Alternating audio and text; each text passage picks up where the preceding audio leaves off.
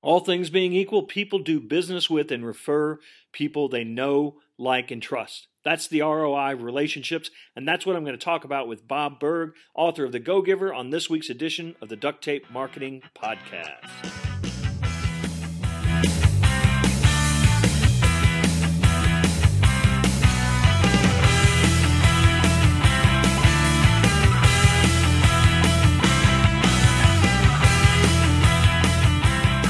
Hello and welcome to another edition of the Duct Tape Marketing Podcast. This is your host, John Jantsch. My guest today is Bob Burg. He is the author of Endless Referrals and The Go Giver, a book that he co wrote with John David Mann. And we're going to talk about referrals. We're going to talk about word of mouth. We're going to talk about influence. We're going to talk about selling. So, pretty much, we're going to be all over the map. Uh, Bob, thanks for joining me. John, always great to be with you. So um, I mentioned that uh, your book, The Go Giver, and and I know that a lot of people. In fact, I think I had you on when that book uh, was, was, newly minted. Um, I think so. But uh, but it probably still uh, bears repeating. Just the, the what, what's a Go Giver exactly? What's the what's the concept behind that uh, phrase? Yeah, it's a it's a business parable. It's uh, uh, about a, a guy named Joe. He's the protagonist, and Joe is sort of a a young, aggressive, up and coming uh, a, a salesperson with a lot of potential and a, and a good guy, well-meaning guy, but he's he's not uh, nearly as successful as he believes he should be right now. And and like in so many uh, parables, he meets a mentor and a few other mentors, and and he really learns a, a very basic lesson uh, about about sales and about free enterprise itself, and that is that shifting shifting one's focus from getting to giving. In, in, in this context, when we say giving, we simply mean constantly and consistently providing value to others. And doing that is not only a, a nice way to live life, but a very financially profitable way as well. In a you know in a free market based uh, system uh, where no one is forced to buy from you. They're only going to buy from you. They're only going to do business with you. They're only going to refer you to others when they feel that they are receiving great value uh, in exchange for what they're paying. Well, and I, I think to some extent that's become even more true because uh, you know we've invented all these ways to keep people that want to sell us stuff out of our lives um, mm-hmm. in, in, a way all these all this technology and and so I think that the people we are inviting into our lives uh, more so than ever have to deliver value. Exactly. And the only way we can really deliver value, John, is to focus on that other person. And, you know, that's why we say money is simply an echo of value. It's the thunder to value's lightning, which means nothing more than that the value must come first. And the money is, is simply a, a very direct and very natural result of the value you've provided. And creating relationships, and of course, in your books and in your teaching, you, you teach, show us how to do that uh, terrifically. That's really the key. That that when it comes right down to it, all things being equal, or even close to equal, people will do business with and refer business to those people they know, like, and trust. And really, as a salesperson, as a marketer, what have you, your job is really to to establish, develop, cultivate relationships with people to the point that people do feel good about you. They know you, like you, trust you. They want to see you succeed. They want to be a part of your life. And as you as you do that and you build those kind of relationships, wow, you've created a, a, a what we call a benevolent context for your success. Well, and I think the challenge that a lot of people have sometimes is is that's not necessarily a short term game, right? I mean, that's you you put in the the the work. You know, the we can use all of the the metaphors you want. You know, you got to plant the seed and then water it and do it. You know, you do a lot of things that take some time um, before you're going to bear that that fruit of trust. And and I think that's probably the stumbling block, isn't it? I think it is for a lot of people in in their thought process, and here's why: because they will say, and it's a great point, uh, because they'll say, "Well, gosh, doesn't that take a while?" Well, first of all, yes and no. To build any relationship takes a while, you know, takes a while. But at the same time, even when you're, uh, you know, would it would it be uh, more advantageous for a salesperson to not build a relationship, to just try to uh, you know, cold call. Uh, there's a time and place for that too, and so forth. But but even when you're doing that, your focus still needs to be on that other person, and you need to focus. You need to be able to really build a very quick trust with that person if if it's going to be a one call type of close. But you know, it, it, that's not depending upon what you sell. Of course, that's not as likely to happen. So when people say, "Well, doesn't relationship building take a while?" Well, it does, but it takes a lot less time than just trying to you know sell someone right away who's not ready for it well, um, and who you know and, and who's who's just you know not going to do business with you ever. And yet and sometimes when the time's right when the timing's right it happens very quickly. So but but i think the key is when when our focus is on the other person on on their wants their needs their desire that's what that's what keeps us in the right direction yeah, isn't that really just the secret to success in life in general, isn't it? I mean, relationships, yeah. everything is is if you know if we if we can understand that other person, we can focus on on what uh, they need. Uh, yeah. You know, it's just going to make life easier. Um, how has, in your opinion, uh, the advent of social media and all these tools that theoretically allow us to build relationships larger, faster, broader, you know, all of the online things. Do you, do you see that as um, as benefiting the Go Giver, or is that a challenge? No, it's terrific. Uh, as long as we remember that they are merely tools. Uh, you know, uh, uh, when, when we say when we realize that all things being equal, people do not do business with and refer business to computers right. but to the person in front of them. And the neat thing about social media, as you allude to, John, is that it does give us that chance to reach people quicker uh, than, and if at all, than than we would have anyway. I mean, there's people we can we can meet and, and reach on social media, whether it's Facebook, LinkedIn, uh, Twitter, Google Plus, what have you, uh, that that we would never have the opportunity to meet, at least not that quickly. There'd be so many uh, buffers in between in order to you know to create these relationships that that get the introduction to the introduction to the person. We're able to do it so much faster and and more effectively through social media. As long as we realize that the big question is still how do I provide value to that person. Yeah, I've said. I mean, you you've been doing this a long time, just like me. And you know, we we used to go to Chamber of Commerce meetings and we'd cha- exchange business cards with people there, and the hope would be that we'd get back to them or send them some information or something. And and, and now I see people still doing that uh, practice because it's a, it can be a very valuable practice, particularly for local businesses.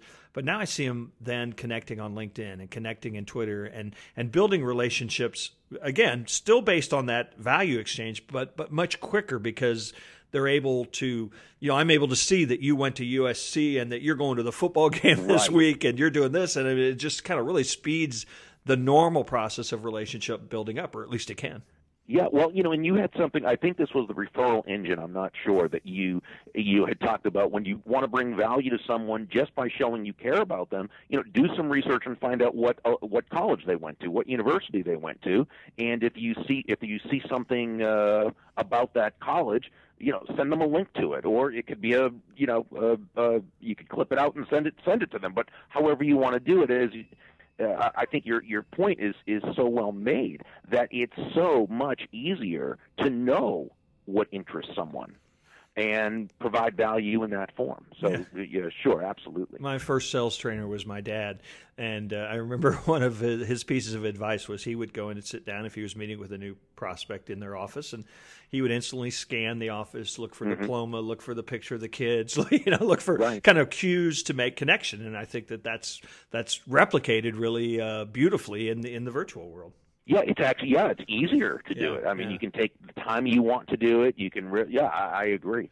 Now, you know another thing that, that I think that the use of social media, the proper use of, of any of these online tools, and I see you do it very wonderfully. I mean, you talk about giving and and and being a connector and, and reaching out and helping people, and I I see you do that uh, on Twitter, and and I mean it's it's you know, and and the opposite is true. You see people that talk about things like that, and then you see them in sort of in real life on Twitter, and they, it doesn't mirror what they're what they're telling people to do. And I think that I think there's some really great social proof that you you know you, you're not just talking. I mean, you you have the ability to serve customers, to make things right, to do connecting, and, and I think that that idea that people can actually publicly see that, uh, I think has some real value when it's done in an authentic way.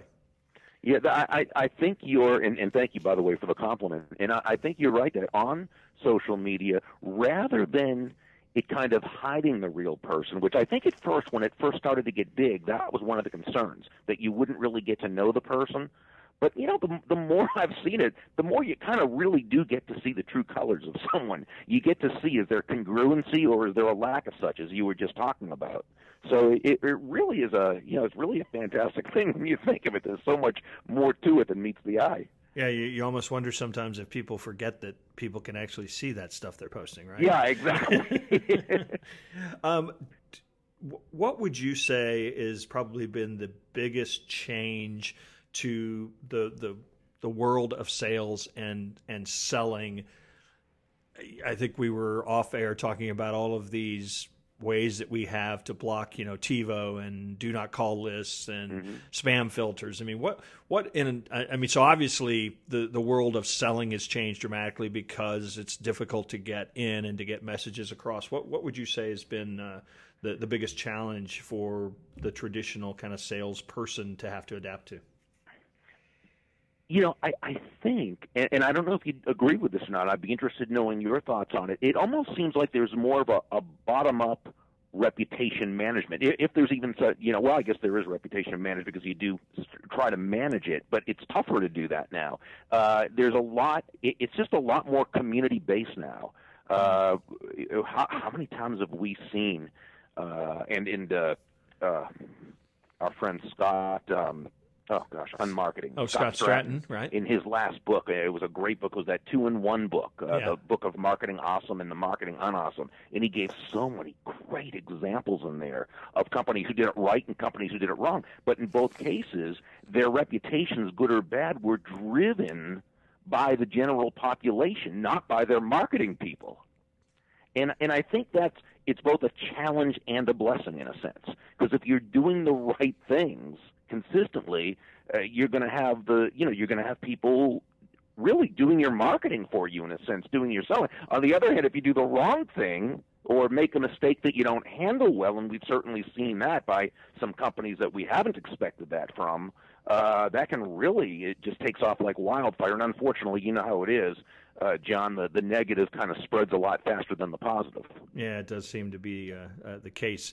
Um, I I certainly write about referrals. I get asked about referrals all the time, as I as I know you do. Uh, would you say, uh, uh other than again, what the laws that you talk about in the Go Giver, uh, other than practicing those laws, and and I think probably organically receiving referrals then because of it, are there some some things that you've seen that that I don't know what we would call superstar salespeople, you know, tend to do that that maybe others don't that that lead naturally lead to more referrals?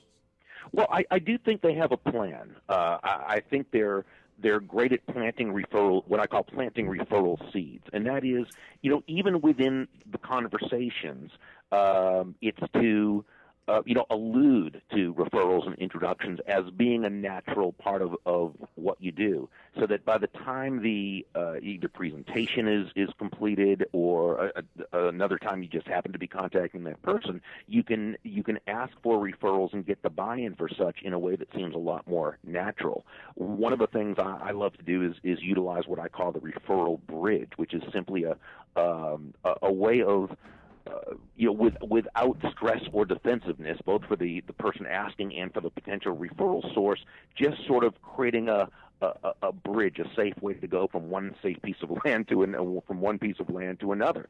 And that's simply, you know, to say I'm in the process of expanding my referral business, and I find it's helpful to partner with my friends such as you. Can we take a few quick minutes and run past the names of some people I might be able to help? And you know, when you do this, you do it with posture, and you do it in such a way that you uh, feel good about what you're doing. Uh, and a lot of that has to do with with authentically uh, taking pleasure in what you're doing and knowing that you're providing great value to another person. It increases the chance that that person's going to buy into that idea. And then, excuse me, you and I have both, of course, taught the ways to ask for referrals that are more effective as opposed to the ones that aren't. When we say to somebody, you know, do you know anybody who or who do you know? Well, usually the person can't think of anyone, and they say something like, well, I can't think of anybody right now, but when I do, I'll let you know. and, right. and of course, that's really probably never going to happen That's because right. out of sight, out of mind. But when we instead utilize the great advice of Tom Hopkins, I remember first reading about this in his book, How to Master the Art of Selling, 30 years ago, where he talks about uh, helping people, uh, you know, funneling down people's world into small groups of people they can easily picture in their mind's eye. It's asking Gary, who you know is a golfer, uh, who he usually plays with, and he says, "Well, I, I every Sunday I play with Harry Brown, uh, Michael Cloud, and Dr. Mary Ruwart." So now he is just pictured in his mind three people. He can tangibly see those those people, as opposed to when you ask, "Is there anyone or who do you know?" Well, his entire 250 person sphere of influence goes past his head, and he cannot identify any one of them. Yeah. So, so you know, maybe Harry or maybe Michael or maybe Mary might be a good prospect, maybe not. You now ask, uh, you know, you know he's on the board of directors of his local office product association, and and you ask him, you know, who, uh, how many people serve on the board, and there are, you know, four people along with him. Well, four is a good number, so you ask them to picture those people. And uh, you know which of them, and you might say, if any, and I like to use those terms. I call them the out or the back door. It's a way of letting this person know there's no pressure on them, so they can feel very comfortable. And you know, I call it the rule of the the, the law of the out or back door, which simply says the bigger the out or back door you give someone to take, the less they feel the need to take it. And so you might say, you know, which of them, if any, do you feel might be a good, you know, person for me to speak with, or, or what have you? So, you know, there's all sorts of ways we can we can do it, and I think that the person who is is really great at at receiving these referrals, they go in with that game plan. They don't leave it to chance. They know what they're going to do, what they're going to say, what they're going to ask, and how they're going to do it before they go in. They don't leave it to chance. You you mentioned a word very early on in that um, a- answer that I want to return to uh, the word posture.